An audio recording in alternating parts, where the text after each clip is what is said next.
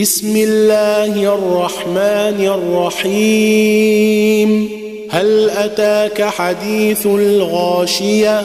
وجوه يومئذ خاشعة. عاملة ناصبة. تصلى نارا حامية. تصلى نارا حامية. تسقى من عين آنية. ليس لهم طعام إلا من ضريع. لا يسمن ولا يغني من جوع.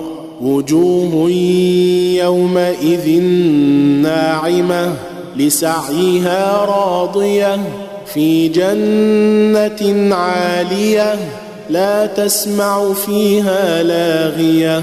فيها عين جاريه فيها سرر مرفوعة وأكواب موضوعة ونمارق مصفوفة وزرابي مبثوثة أفلا ينظرون إلى الإبل كيف خلقت وإلى السماء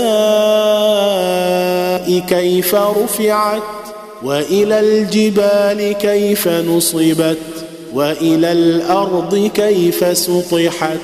فذكر إنما أنت مذكر لست عليهم بمسيطر إلا من تولى وكفر.